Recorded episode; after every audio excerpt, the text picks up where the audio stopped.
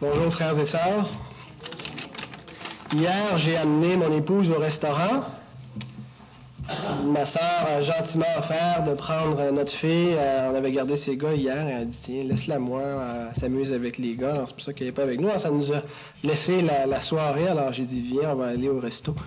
Et puis en sortant, Caro avait pris le petit feuillet. Elle a dit Tiens, je vais tout de suite lire la, méditation et me préparer pour demain. Puis là, après ça, on s'est rappelé qu'il y avait une consigne nouvelle qu'il fallait. Euh, bonjour frères et sœurs. Hier, j'ai amené mon épouse au restaurant. Ma sœur a gentiment offert de prendre notre fille. Euh, on avait gardé ses gars hier. Elle a dit Tiens, laisse-la moi, elle s'amuse avec les gars. C'est pour ça qu'elle n'est pas avec nous. ça nous a laissé la, soirée. Alors j'ai dit Viens, on va aller au resto. Et puis en sortant, Caro avait pris le petit feuillet. Elle dit Tiens, je vais tout de suite lire la, la méditation et me préparer pour demain. Puis là, après ça, on s'est rappelé qu'il y avait une consigne nouvelle qu'il fallait euh, ben, essayer de, remettre le feuillet, parce qu'il y a un petit passage maintenant dans le feuillet pour euh, les, incroyants qui annoncent brièvement euh, le plan du salut. Et puis on dit, il faudrait, faudrait le donner à la serveuse. si on le laisse juste traîner sur la table, on va le ramasser, puis on va le jeter. Alors là, mais là, c'est toujours le challenge. C'est comment on va le remettre sans la mettre dans l'embarras, sans être nous-mêmes dans l'embarras. Alors, elle nous a donné le, le, avec le pourboire. J'ai juste euh, signé, quand j'ai signé ma carte, j'ai mis le, feuillet en disant merci pour le service et que Dieu vous bénisse, puis on a laissé ça là-dedans. Alors, je me suis dit, tiens, ce matin, je vais rappeler aux frères et aux sœurs cette consigne-là, parce qu'il y a quelques, y a quelques semaines, il y a un frère qui me dit, depuis qu'on est obligé de donner le feuillet aux autres, il dit, moi, j'en prends plus. Je dirais pas c'est qui, mais ça fait trois semaines qu'il est membre. il faisait, c'était une blague, mais il faisait une blague, bien sûr. Mais euh, je veux juste vous rappeler que euh, sentez-vous très très à l'aise. C'est pas, euh, c'est pas une obligation. Si vous avez l'occasion de le faire et que vous vous sentez à l'aise de le faire, de le donner en main propre ou de simplement le déposer quelque part et peut-être que quelqu'un va tomber dessus, bien c'est faites-le. Mais si aussi vous prenez des notes puis vous voulez garder, alors c'est ça. Mais c'était juste pour donner une possibilité de plus aux frères et aux sœurs de, de faire connaître l'Évangile et d'une manière facile. Alors, sentez-vous très à l'aise avec ça. Je vous invite à ouvrir la parole dans l'Épître aux Hébreux chapitre 8 et versets 6 à 13.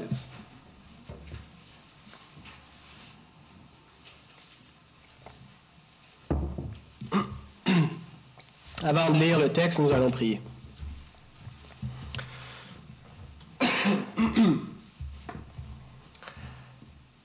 Dieu,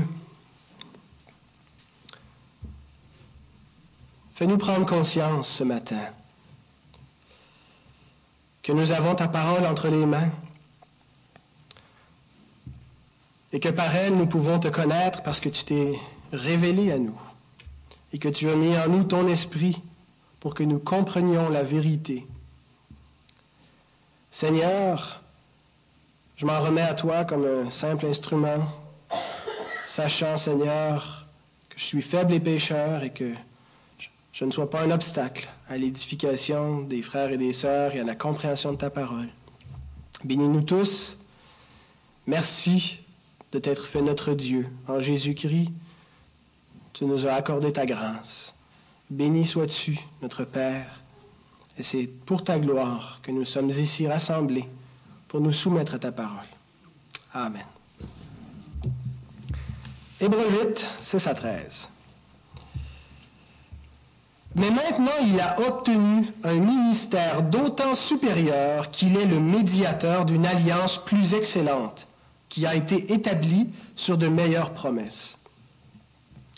En effet, si la première alliance avait été sans défaut, il n'aurait pas été question de la remplacer par une seconde, car c'est avec l'expression d'un blâme que le Seigneur dit à Israël, Voici, les jours viennent, dit le Seigneur, où je ferai avec la maison d'Israël et la maison de Juda une alliance nouvelle. Non comme l'alliance que je traitais avec leur père le jour où je les saisis par la main pour les faire sortir du pays d'Égypte, car ils n'ont pas persévéré dans mon alliance. Et moi aussi, je ne me suis pas soucié d'eux, dit le Seigneur. Mais voici l'alliance que je ferai avec la maison d'Israël après ces jours-là, dit le Seigneur. Je mettrai mes lois dans leur, dans leur esprit, je les écrirai dans leur cœur, et je serai leur Dieu, et ils seront mon peuple. Aucun n'enseignera plus son concitoyen, ni aucun son frère en disant Connais le Seigneur, car tous me connaîtront, depuis le plus petit jusqu'au plus grand d'entre eux parce que je pardonnerai leurs iniquités et que je ne me souviendrai plus de leurs péchés. En disant une alliance nouvelle, il a déclaré la première ancienne. Or, ce qui est ancien, ce qui a vieilli, est près de disparaître. Lorsque j'ai lu ce texte, cette semaine, j'ai ressenti la nécessité de traiter quelques questions de théologie biblique avant d'exposer proprement ce texte. Euh, avant de parler de la nouvelle alliance, il me semble qu'il faut minimalement parler de ce qui l'a précédé. Autrement, on ne pourra pas comprendre en quoi la nouvelle alliance est nouvelle. C'est un petit peu comme si euh, on vous annoncez, vous parlez de la mort de Jésus à quelqu'un, sans lui parler de la doctrine du péché, sans lui parler du péché. La mort de Jésus ne fait de sens que si on comprend ce que c'est que le péché. Et là, la nécessité de sa mort devient claire. Alors, il y a des, euh, il, y a, des connaissances préalables qui, qui, sont nécessaires et qui sont supposées aussi dans ce texte-là, euh, parce que l'auteur construit son argument bon, sur tout ce qu'il vient de dire, où il a été question de l'ancienne alliance euh, et de ce qui s'est fait avant. Et j'ai l'impression que c'est pas, c'est pas clair. Parce que pendant un bout de temps dans ma vie, c'était pas clair, ça, pour moi. L'ancienne, la nouvelle alliance. Alors, euh, je vais prendre quelques, quelques semaines, on va passer sur ce texte-là, parce que je, je pense que c'est un texte assez central dans l'épître. Depuis le début, ce que l'auteur veut faire, c'est arriver à ce point-là. Il va arriver pour montrer que euh, on a shifté, si vous me passez l'expression, dans le plan de Dieu. On est passé de l'ancienne à la nouvelle alliance. Il s'est passé quelque chose de, fabuleux, d'extraordinaire, et il veut faire comprendre ça aux Hébreux, euh, qu'on est dans une nouvelle étape dans le plan de Dieu. Euh, et, donc, il faut bien comprendre ce, passage-là de l'ancienne à la nouvelle, et on va donc regarder quelques questions d'introduction avant d'exposer le texte comme tel. La dernière fois que j'ai prêché, euh, j'ai terminé en lisant le verset 6 et en mentionnant que notre relation avec Dieu est une relation d'alliance. Nous ne sommes pas premièrement en relation avec Dieu sur la base d'une expérience personnelle, même sur la base d'une foi personnelle. On est dans une relation avec Dieu sur la base d'une alliance que Dieu a faite. Et c'est cette alliance donc qui est la base. Et nous sommes aussi les uns avec les autres en relation sur la base d'une alliance, et pas sur la base de, de, bons sentiments ou parce qu'on est des gens religieux et qu'on s'adonne bien ensemble. Mais il y a quelque chose de plus fondamental que ça dans notre relation les uns avec les autres, et c'est la nouvelle alliance que Dieu a établie. Dieu, dans son rapport avec les hommes, a toujours traité par voie d'alliance tout le plan de Dieu se déballe dans un cadre alliantiel. Et si on ne discerne pas cette structure d'alliance, euh, il y a beaucoup d'éléments dans l'Écriture sainte qui vont nous échapper. L'Écriture a une structure alliantielle, c'est des alliances. Du Jardin d'Éden jusqu'à la Nouvelle Jérusalem, la relation entre Dieu et les hommes a passé par des alliances. Alors, il faut savoir c'est quoi une alliance et quelles ont été ces alliances pour comprendre euh, dans quels termes nous sommes, en relation, nous sommes en relation avec Dieu. La création, la chute, la rédemption, Israël, l'Église, tout le plan de Dieu se passe avec des alliances. Paul nous dit, Éphésiens chapitre 2, verset 11 et 12. C'est pourquoi, vous, autrefois païens dans la chair, appelés incirconcis par ceux qu'on appelle circoncis, qui le sont en la chair par la main de l'homme, souvenez-vous que vous étiez en ce temps-là sans Christ, privés du droit de citer en Israël, étrangers aux alliances de la promesse, sans espérance et sans Dieu dans le monde. Les païens ont longtemps été exclus des alliances de la rédemption. Mais cela a changé. Paul emploie une expression très très importante ici. Il, dit les alliances de la promesse. Le mot promesse, en grec, est ce qu'on appelle un génitif. Un génitif, c'est l'équivalent d'un complément du nom. Euh, il ne dit pas il y a eu des alliances et une promesse, mais il y a eu les alliances de la promesse. Autrement dit, s'il y a eu des alliances, c'est parce qu'il y a eu une promesse. Et toutes les alliances que Dieu a faites ont pour fondement la promesse. La nouvelle alliance repose sur une promesse. Alors aujourd'hui, ce qu'on va regarder, c'est cette promesse. Son origine, l'origine de la promesse, son développement dans l'histoire et son accomplissement. Et la semaine prochaine, si Dieu le permet, on va voir qu'est-ce qu'une alliance et comment les alliances sont reliées à la promesse. Alors, les alliances de la promesse, on commence aujourd'hui par la promesse des alliances. Et la semaine prochaine, on va voir les alliances de la promesse. Ça va?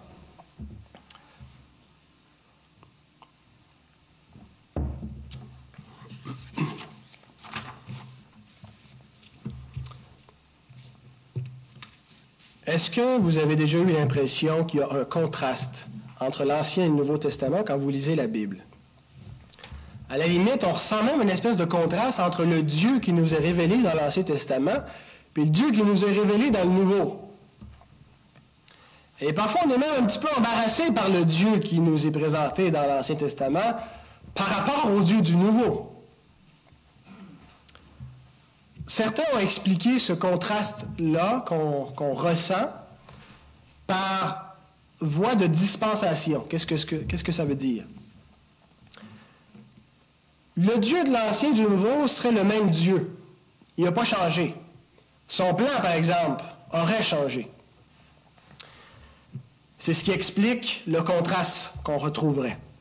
On a appelé cette position ça va avec le nom dispensation, le dispensationalisme.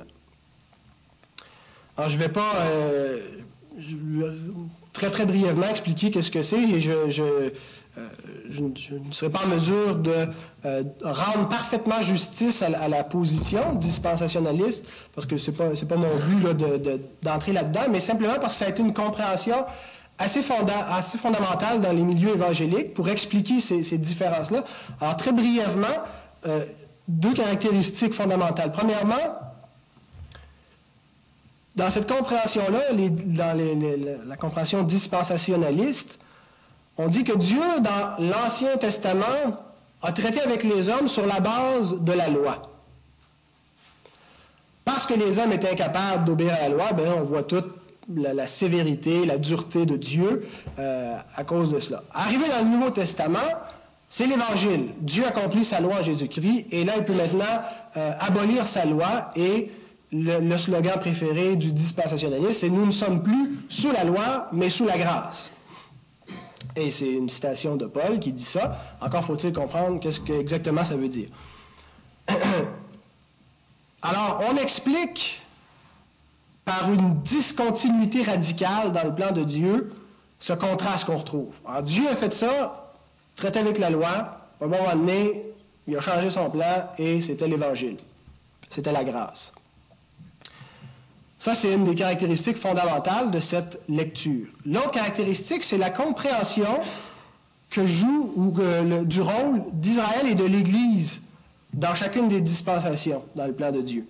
Je vous cite euh, Craig Blazing, je vous l'ai mis dans, le feuillet, et il est dispensationaliste lui-même, alors ce n'est pas, pas quelqu'un qui attaque le dispensationalisme, il le présente euh, honnêtement, euh, puisqu'il y croit lui-même. Et il dit, les dispensationalistes ne croient pas que la dispensation avec Israël était simplement une ombre de la substance et de la réalité révélée dans l'Église. Autrement dit, Israël, n'était pas juste une ombre, c'est pas juste en attendant. Plutôt, Ils affirment qu'Israël et l'Église révèlent distinctement des buts différents dans le plan de Dieu. La dispensation avec Israël met de l'avant un but terrestre, politique et ethnique centré sur Israël. La dispensation avec l'Église met de l'avant le but spirituel et céleste de Dieu sans distinction ethnique. Alors, je suis persuadé que cette lecture, le dispensationalisme, vous êtes assez familier avec ça, parce que c'est la position qui a été probablement le plus répandue euh, chez les évangéliques au Québec. Et loin de moi de dire que tout ce que le dispensationalisme a affirmé est faux, euh, je crois qu'il y a certainement d'excellents euh, points qui ont été soulignés dans cette école de pensée, en particulier le fait que le plan de Dieu n'est pas uniforme d'un bout à l'autre. Il y a eu il y a eu des étapes, puis il y a eu euh, une espèce de discontinuité. Hein. Il, y a, des ruptures dans, les, époques ou dans, le, plan de Dieu. Alors, tout n'est pas uniforme comme une certaine lecture catholique ou même presbytérienne a fait un bon moment donné. Mais je crois qu'il y a une faille majeure. Et je le dis en toute humilité, euh, je, ne suis pas. je donne mon opinion comme, comme un, simple homme qui lit la Bible aussi, et vous pouvez en faire ce que vous voulez. Mais il me semble qu'il y a une faille majeure, et cette faille, c'est que on ne retrouve pas l'Évangile avant le Nouveau Testament. Comme si l'Évangile n'apparaissait pas avant que Jésus arrive en scène. L'Évangile qu'on retrouve dans le Nouveau Testament repose sur une promesse. En fait, l'Évangile du Nouveau Testament, c'est l'accomplissement d'une promesse. Une promesse qui s'est développée dans l'Ancien Testament et une promesse dont l'origine est antérieure à la loi. Dieu a donné sa promesse avant de donner sa loi. Alors, mes trois points aujourd'hui, c'est l'origine de la promesse, le développement de la promesse et l'accomplissement de la promesse. On n'a pas besoin d'aller très très loin dans la Bible avant de tomber sur l'Évangile. Bonjour Kaina, bienvenue parmi nous.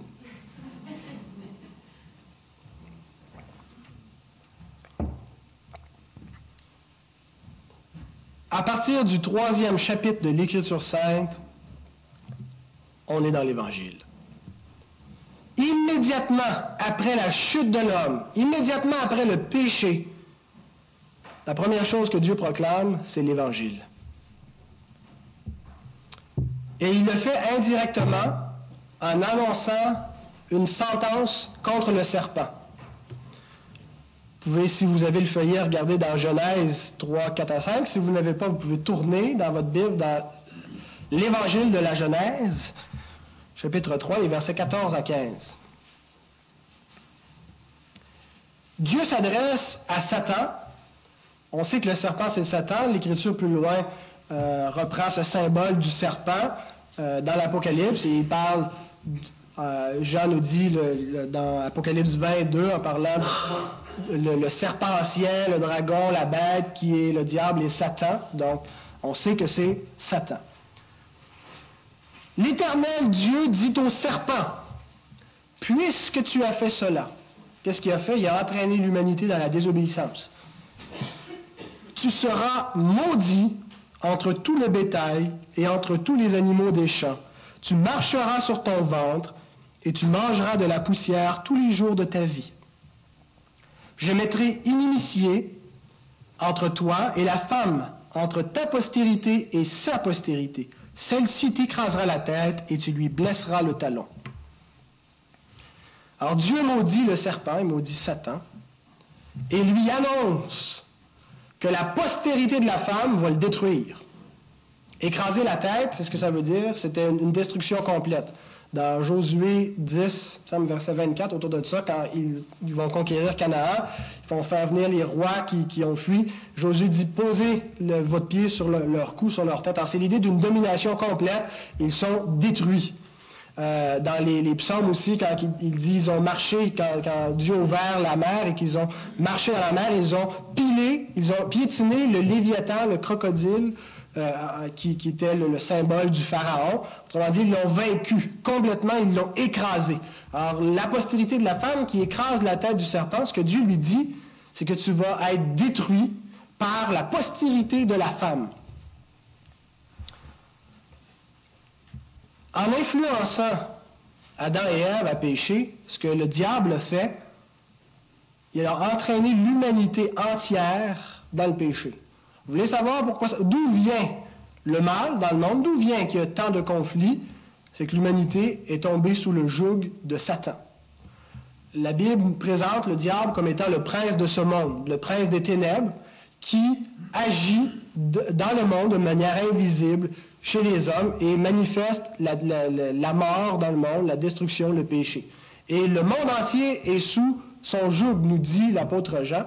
Jean 5, 19, nous savons que le monde entier est sous l'empire du malin. Euh, Paul rappelle que la création a été soumise à la vanité, non de son gré, mais à cause de celui qui l'y a soumise. Jésus lui-même appelle Satan le prince de ce monde. Alors ça vient de la chute. Alors l'humanité est tombée sous son autorité à partir de ce moment-là. Mais dès cet instant, Dieu a fait une promesse qu'il allait délivrer l'humanité de cette servitude qu'il allait la délivrer du serpent.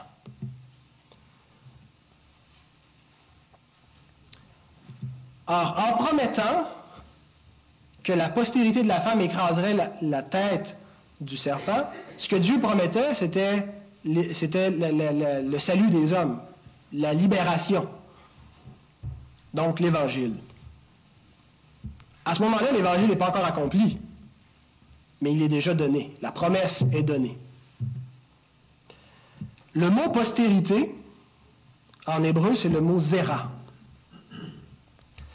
Et le mot zéra a un sens collectif. Généralement, il ne désigne pas une, personne seule. Quand on parle de, quand, Dieu dit je bénirai ta postérité, ton zéra à toi, c'est une collectivité, c'est toute ta lignée, ta descendance. Alors, la postérité de la femme, il faut tenir compte que dans le mot aussi, il y a un aspect collectif. Et ce que ça veut dire, c'est que l'humanité va résister et l'humanité va triompher.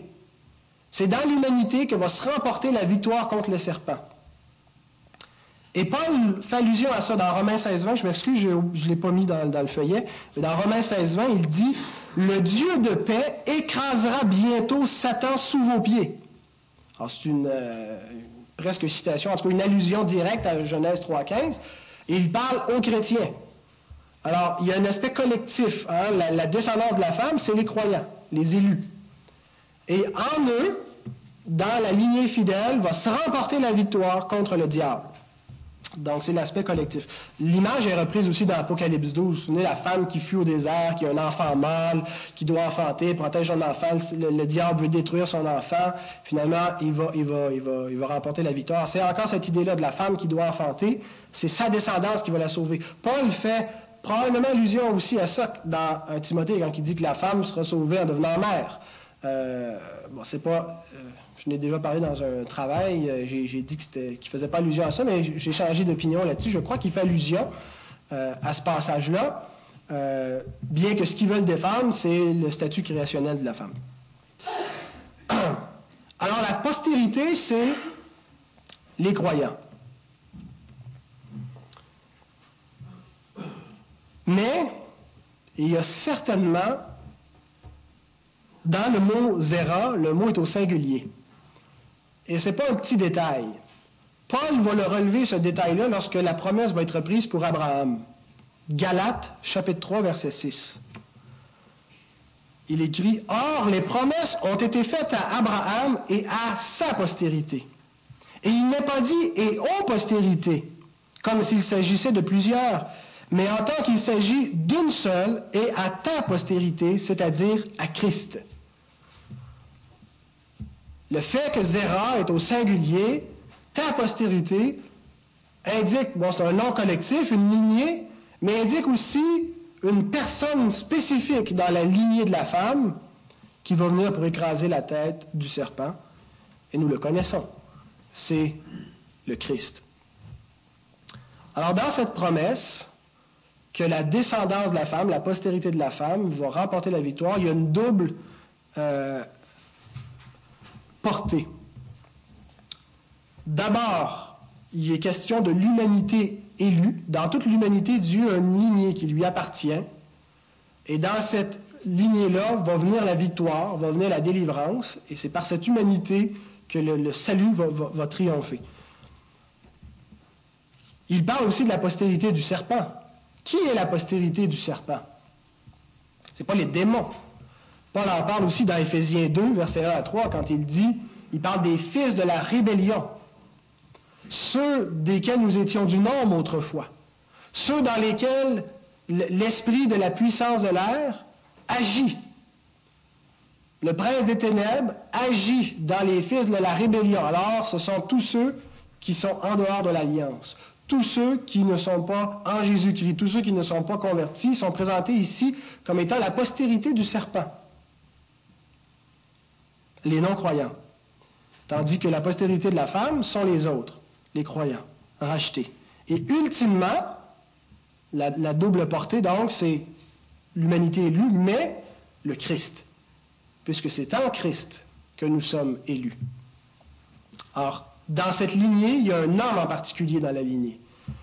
Et je, suis très, très stupéfait de, constater que ceux qui ont traduit ce qu'on appelle la, Septante, euh, au temps de Jésus, il n'y avait, plus grand monde qui parlait en hébreu. Euh, en Palestine, on parlait surtout l'araméen, mais la langue qui était répandue dans, tout le territoire, c'était le grec. Alors, euh, plusieurs décennies, même plus d'un siècle avant la venue de Jésus, l'Ancien Testament avait déjà été traduit en grec. Et on appelait cette traduction-là la Septante parce que c'était 70 personnes, semble-t-il, qui, qui avaient traduit l'Ancien Testament. Alors, Septante, ça veut dire 70. et quand ils ont traduit Genèse 3.15, ils ont traduit comme suit. Je mettrai initié entre ta postérité et sa postérité. Celui-ci t'écrasera la tête, et non celle-ci. Il dit pas. Euh, finalement, ils ont interprété le, pronom relatif. C'est plus. Euh, la postérité était vue comme étant un, singulier mâle, un homme, un homme spécifique. Je mettrai une initiée entre ta postérité et sa postérité. Celui-ci, la postérité de la femme, t'écrasera la tête. Alors, ah, il était attendu que ce soit un homme en particulier qui viendrait écraser la tête du serpent. La promesse est donnée. Immédiatement après la chute de l'homme, immédiatement dès que le péché est entré dans le monde, l'évangile est entré. La première chose que Dieu donne, ce n'est pas sa loi, c'est son évangile. C'est une promesse. La promesse de la rédemption. Et le reste de la révélation va être construit sur cette promesse. Tout le plan de rédemption va s'édifier, va se bâtir sur cette promesse, qui ensuite a pour fondement la promesse qui a été donnée ici.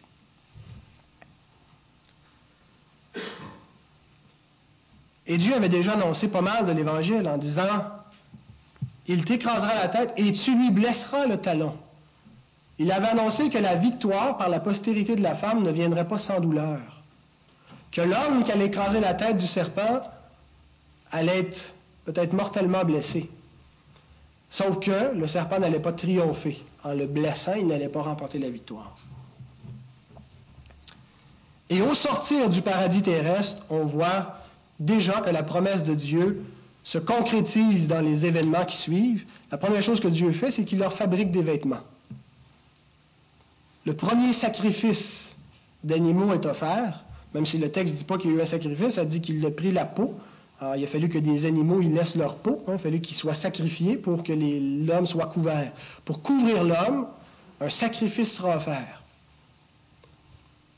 Je vous cite Henri Blocher, qui commente qu'est-ce que ça veut dire que Dieu leur a fait des, habits avec la peau des animaux? Dieu couvre le péché et sa misère. On peut rappeler ici l'image biblique de la justification, le don d'un vêtement nouveau, éclatant et pur. C'est quoi la justification? C'est qu'on est couvert de la justice de Christ. Et là, il cite plusieurs passages. aussi l'expression de Paul, revêtir le Christ. L'histoire est irréversible mais Dieu est capable d'y faire du neuf. Nous restons des pécheurs sans aucun mérite à faire valoir, mais là où le péché a abondé, la grâce a surabondé. La grâce surabonde. Il y a trois passages que Blocher cite, que j'aimerais qu'on lise. Zacharie 3, versets 3 à 4. Or, Josué était couvert de vêtements sales, et il se tenait debout devant l'ange. C'était le sacrificateur Josué. L'ange, prenant la parole, dit à ceux qui étaient devant lui, ôtez-lui les vêtements sales. Puis il dit à Josué, vois, vois je, j'enlève, je t'enlève ton iniquité et je te revais d'habits de fête. Apocalypse 19, 7 à 8. Les noces de l'agneau sont venues et son épouse s'est préparée et il lui a été donné de se revêtir d'un fin lin éclatant, pur. Galates 3, 26 à 27. Car vous êtes tous fils de Dieu par la foi en Jésus-Christ, vous tous qui avez été revêtus, qui pardon, qui avez été baptisés en Christ, vous avez revêtu Christ. Déjà, ce que Dieu fait au sortir du jardin pointe vers cela. Le sang va être versé pour que l'homme soit couvert. Et il y couvre avec la peau des animaux, couvre la honte, couvre le péché. Maintenant que nous avons vu l'origine de la promesse, c'est là que ça commence. Regardons brièvement son développement dans l'histoire. Dieu va resserrer la lignée. Et la postérité de la femme va devenir la postérité d'Abraham. Alors, c'est comme s'il hein, y a un entonnoir, ça se resserre vers une lignée plus précise. Genèse 22, verset 18. Toutes les nations de la terre seront bénies en ta postérité, dit Dieu à Abraham. Toutes les nations de la terre seront bénies en ta postérité. Abraham a eu deux fils, et parmi ces deux fils, c'est Isaac qui est désigné comme étant celui par lequel la bénédiction va venir, celui par lequel la promesse va s'accomplir. Isaac, engendré selon la promesse, Ismaël, engendré selon la chair. Paul lui fait allusion dans Galates 4, 22 à 23. Car il est écrit qu'Abraham eut deux fils, un de la femme esclave et un de la femme libre. Mais celui de l'esclave naquit selon la chair, et celui de la femme libre naquit en vertu de la promesse. On va y revenir parce qu'il parle qu'il y a une allégorie ici. Donc, la semaine prochaine, quand on parlera des deux alliances, euh, on y reviendra. Alors, la, la, promesse passe de la femme à Abraham et d'Abraham à Judas. Genèse 49, versets 8 à 10. Parmi ses douze frères, Judas est l'arrière-petit-fils d'Abraham. Abraham a engendré Isaac. Isaac a engendré Jacob. Jacob a eu douze fils. Parmi les douze, Dieu choisit Judas pour être le prochain porteur de la promesse. En sa postérité viendra l'accomplissement de ce que Dieu a promis. Genèse 49, 8 à 10. Judas, tu recevras les hommages de tes frères. Ta main sera sur la nuque de tes ennemis. Encore l'idée de la tête qui est, écrasée. Les fils de ton père se prosterneront devant toi. Judas est un jeune lion.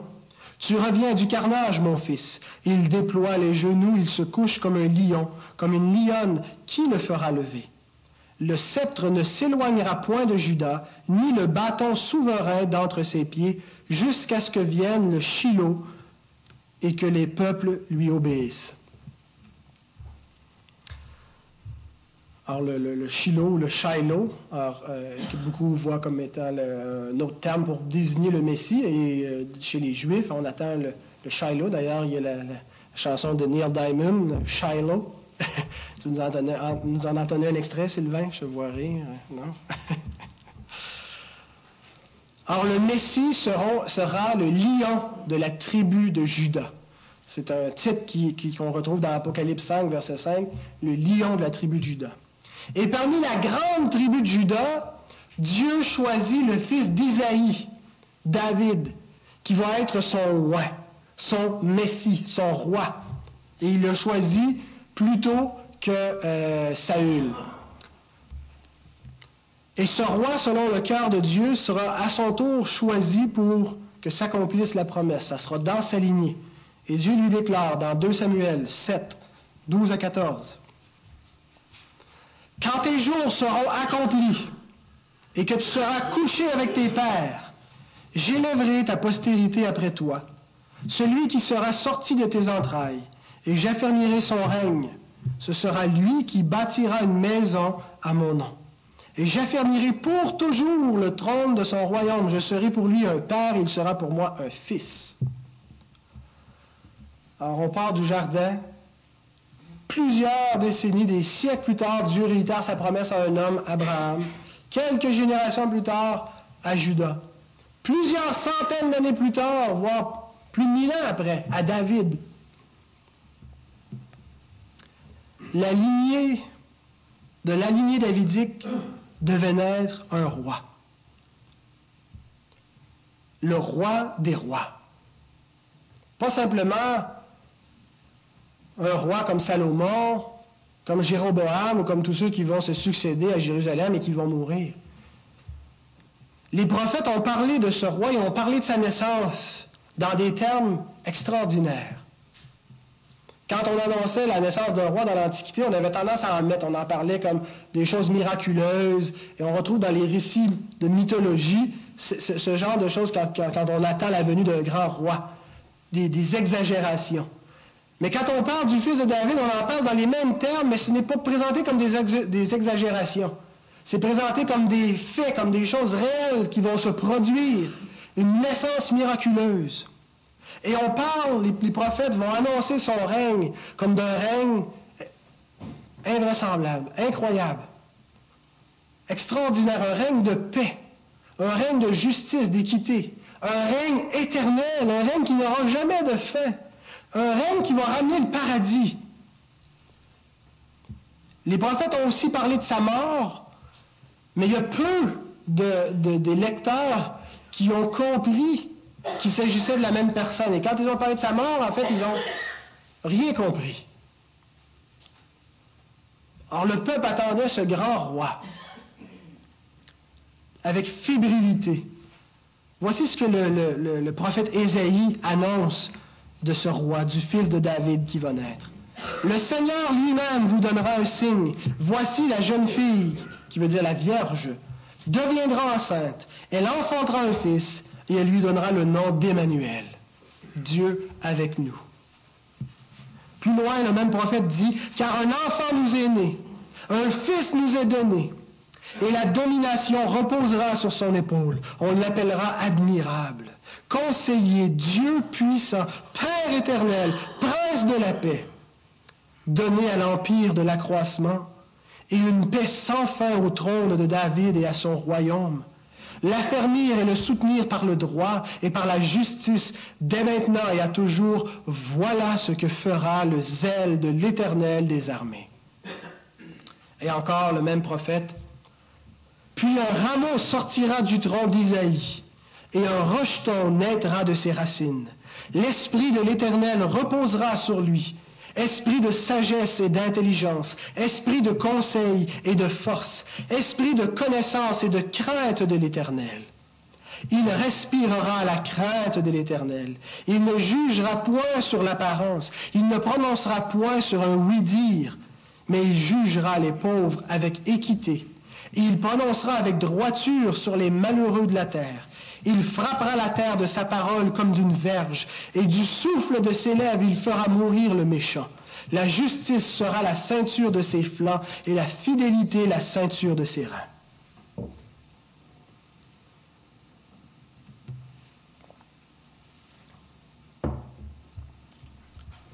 Quel roi qui nous est annoncé ici sept siècles avant sa venue, dans des termes inouï, extraordinaire. Et ce roi sera un homme, un descendant de David. En lui s'accomplira la promesse que Dieu a faite dès la chute de l'homme. Ce qui nous amène à notre troisième point, l'accomplissement de la promesse. Nous avons vu son origine, son développement dans l'histoire du peuple, et maintenant elle s'est accomplie, cette promesse. Le 25 décembre de l'an zéro, on vint annoncer à Hérode une nouvelle. Un roi vient de naître. Et ce qu'il met un petit peu dans l'embarras, c'est que ceux qui viennent l'annoncer, c'est des mages venus d'Orient qui attendent la venue de ce roi. Ce qui cause la terreur d'Hérode a causé le bonheur de tous ceux qui attendaient l'accomplissement de la promesse. La postérité de la femme, le fils d'Abraham, de Judas, de David, le roi promis, vient de naître à Bethléem, en Judée. Zacharie, qui était sacrificateur cette année-là, était rempli du Saint-Esprit. Et il a dit que la promesse était accomplie dans les mots qu'on trouve dans Luc 1, 68 à 75. Béni soit le Seigneur, le Dieu d'Israël, de ce qu'il a visité et racheté son peuple et nous a suscité un puissant sauveur dans la maison de David, son serviteur, comme il l'avait annoncé par la bouche de ses saints prophètes des temps anciens. Un sauveur qui nous délivre de nos ennemis et de la main de tous ceux qui nous haïssent. C'est ainsi qu'il manifeste sa miséricorde envers nos pères et se souvient de sa sainte alliance, selon le serment par lequel il avait juré à Abraham, notre père, de nous permettre, après que nous serions délivrés de la main de nos ennemis, de le servir sans crainte, en marchant devant lui et dans la, dans la sainteté et dans la justice tous les jours de notre vie. J'ignore ce que Zacharie a compris en disant ça. Mais Jésus a accompli infiniment au-delà des attentes messianiques de son époque. Quand il dit, il nous a donné un sauveur qui nous délivre de la main de nos ennemis, de tous ceux qui nous haïssent, je sais que les Juifs de l'époque attendaient un libérateur politique, quelqu'un qui allait renverser le joug des Romains, qui allait affranchir la nation juive de tous ces païens, ces tyrans qui les écrasaient, et qui allait établir un royaume à Jérusalem, et qui allait régner depuis là, et que le, ça serait le royaume terrestre qui serait rétabli. Mais ils n'ont pas vu que les promesses pointaient vers quelque chose d'infiniment plus grand que cela. Que l'empereur qui venait à être détrôné, ce n'était pas l'empereur de Rome, mais l'empereur du monde, le prince des ténèbres. Que c'était lui qui venait pour être vaincu, que c'était lui l'ennemi. Et que le jour en question était celui du péché, et non pas l'impôt que les, les Romains prélevaient sur les Juifs. Ah, ils n'ont pas vu la portée spirituelle et cosmologique des événements. Ils ont réduit ça à quelque chose de beaucoup plus petit. Alors, il y a dans l'énoncé de Zacharie quelque chose de grandiose et qu'on ne peut pas voir au simple degré de la littéralité, mais quelque chose de plus vaste qu'une délivrance nationale. Il s'agit d'une délivrance du monde entier qui était sous l'esclavage du péché sous la domination de Satan, et il vient pour les affranchir et pour récupérer, pour rétablir l'homme, pour rétablir l'homme dans son règne. Et on l'a vu dans chapitre 2 euh, de l'Épître aux Hébreux.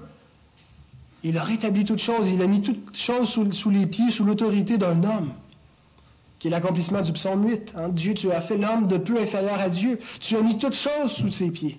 Dieu a fait alliance avec Adam. Il lui avait donné la domination sur toute sa création. Et Adam est allé se soumettre au serpent. Il s'est soumis à la puissance des ténèbres, une puissance angélique déchue.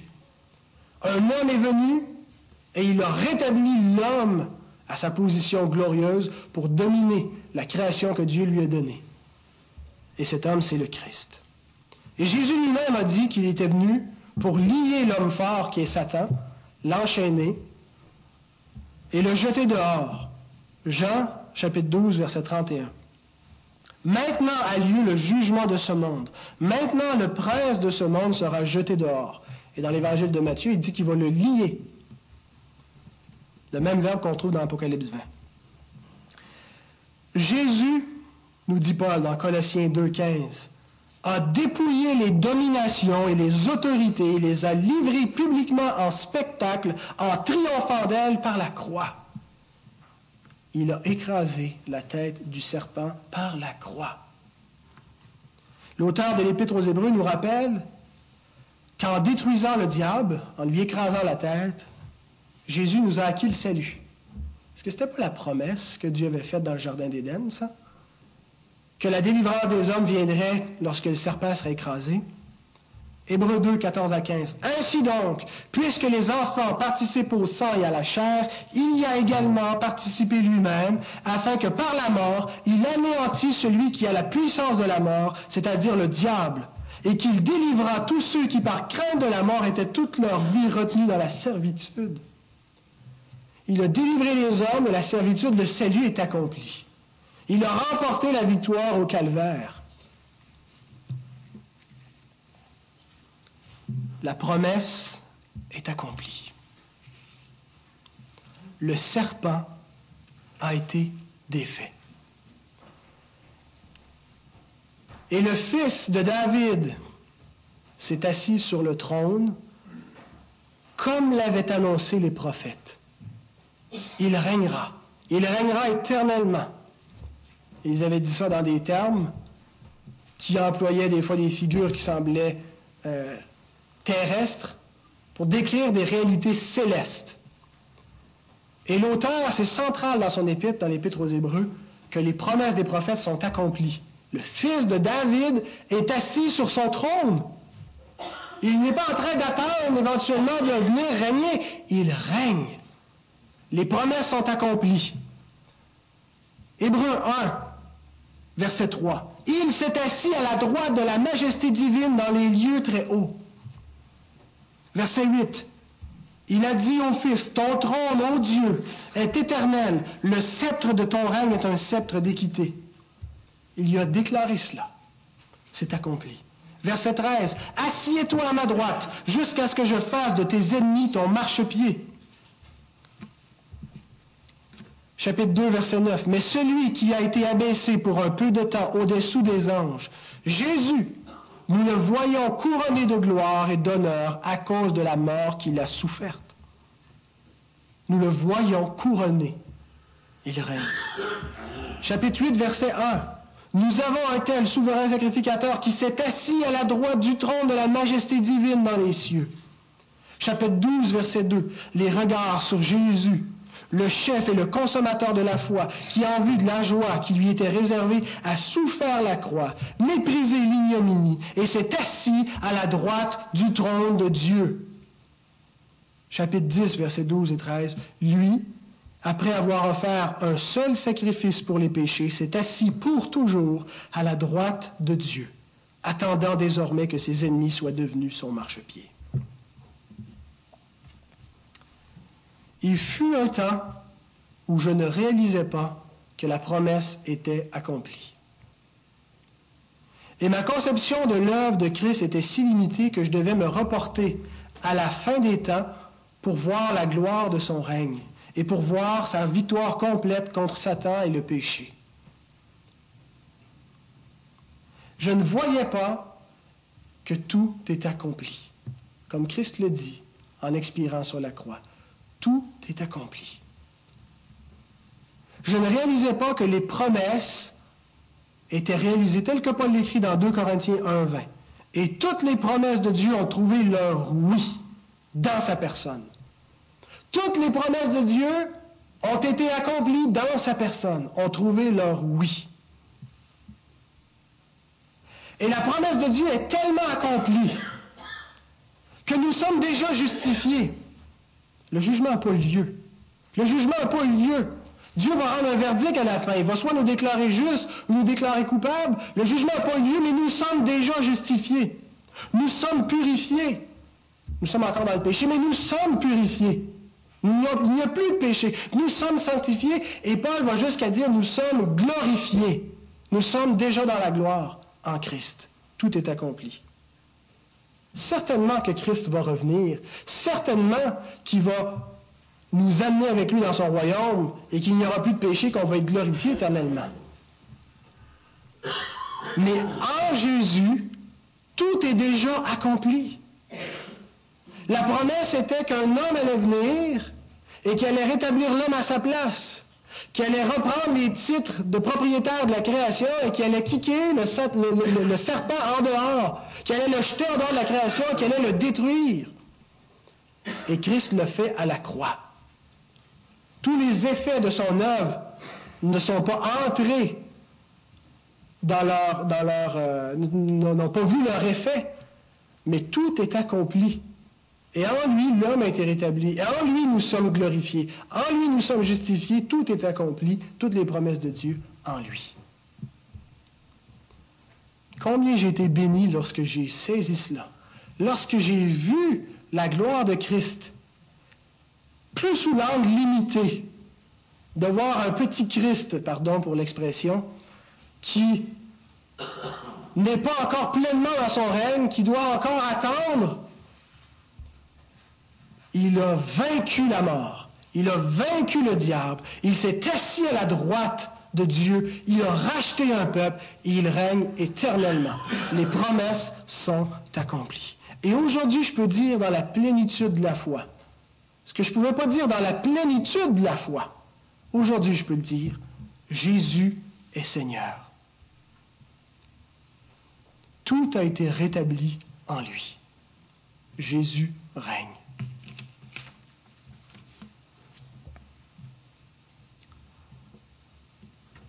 Et en disant cela, je ne nie aucunement, je ne rejette pas que Christ va revenir, qu'il va nous prendre avec lui, et qu'on va être dans un royaume éternel de justice, un règne sans fin de paix.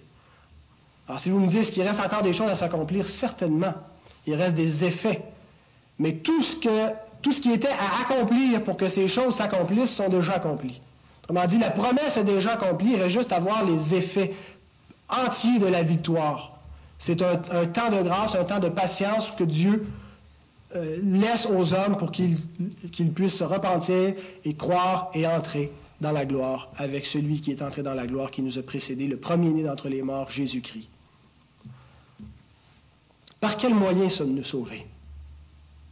Par la foi. N'est-ce pas par la foi en Jésus-Christ, la promesse de Dieu? La promesse de Dieu, c'était Christ. Ce que, Christ, ce que Dieu a promis à l'homme dès la chute, c'est d'envoyer Christ. C'est d'envoyer un, sauveur, un rédempteur. Comment sommes-nous sauvés? En croyant en Christ. Crois au Seigneur Jésus et tu seras sauvé. Y a-t-il eu dans toute l'histoire un autre moyen de salut que celui-là? Jamais. Il n'y a jamais eu d'autre moyen de rédemption que la foi en Jésus-Christ. La première chose que Dieu a faite après la chute, c'est d'annoncer l'Évangile, afin que dès ce moment, l'homme puisse croire et être sauvé, afin qu'Adam et Ève et leur postérité aient une promesse, aient entendu parler du Christ, qui viendrait pour les délivrer. Un homme, et qui puisse croire et avoir la vie. Quand Dieu a réitéré la promesse à Abraham, et qu'Abraham a cru, l'Écriture dit, Abraham eut confiance. Littéralement, Abraham crut Dieu. Et l'Éternel, et, crut en l'Éternel, qui le lui imputa à justice. Il le justifia. Parce qu'Abraham crut la promesse, il a été déclaré juste devant Dieu. Dieu lui a imputé la justice du Christ. Il a été justifié par la foi, comme vous et moi. De la Genèse à l'Apocalypse, il y a une seule promesse. Il y a un seul évangile. Il y a eu un seul moyen pour être sauvé, et c'est la foi dans cette promesse, dans cet évangile, dans ce Sauveur, Jésus-Christ. Tous ceux qui ont cru la promesse ont été sauvés. Galates 3, 6 à 9. Comme Abraham crut à Dieu et que cela lui fut imputé à justice, reconnaissez donc que ce sont ceux qui ont la foi qui sont fils d'Abraham, pas ceux qui ont la circoncision, pas ceux qui observent la loi, ceux qui ont la foi. Et ça a toujours été le seul moyen que Dieu a donné pour sauver les hommes, la foi. Aussi l'Écriture, prévoyant que Dieu justifierait les païens par la foi, a d'avance annoncé cette bonne nouvelle à Abraham. Toutes les nations seront bénies en toi, de sorte que ceux qui croient sont bénis avec Abraham le croyant. Nous sommes bénis, nous avons la vie éternelle par la foi en Christ. Dieu n'a eu qu'une seule Église depuis le commencement, composée de tous ceux qui ont cru la promesse, avant son accomplissement et après son accomplissement. La seule différence, c'est qu'eux, ils ont eu la promesse avant. C'était pas aussi clair que ça l'est pour nous. C'était via des ombres, via des préfigurations. Et quand ils ont cru, ils ont été justifiés. Nous, nous avons la promesse après les événements, après un plein accomplissement, nous comprenons davantage le plan de Dieu.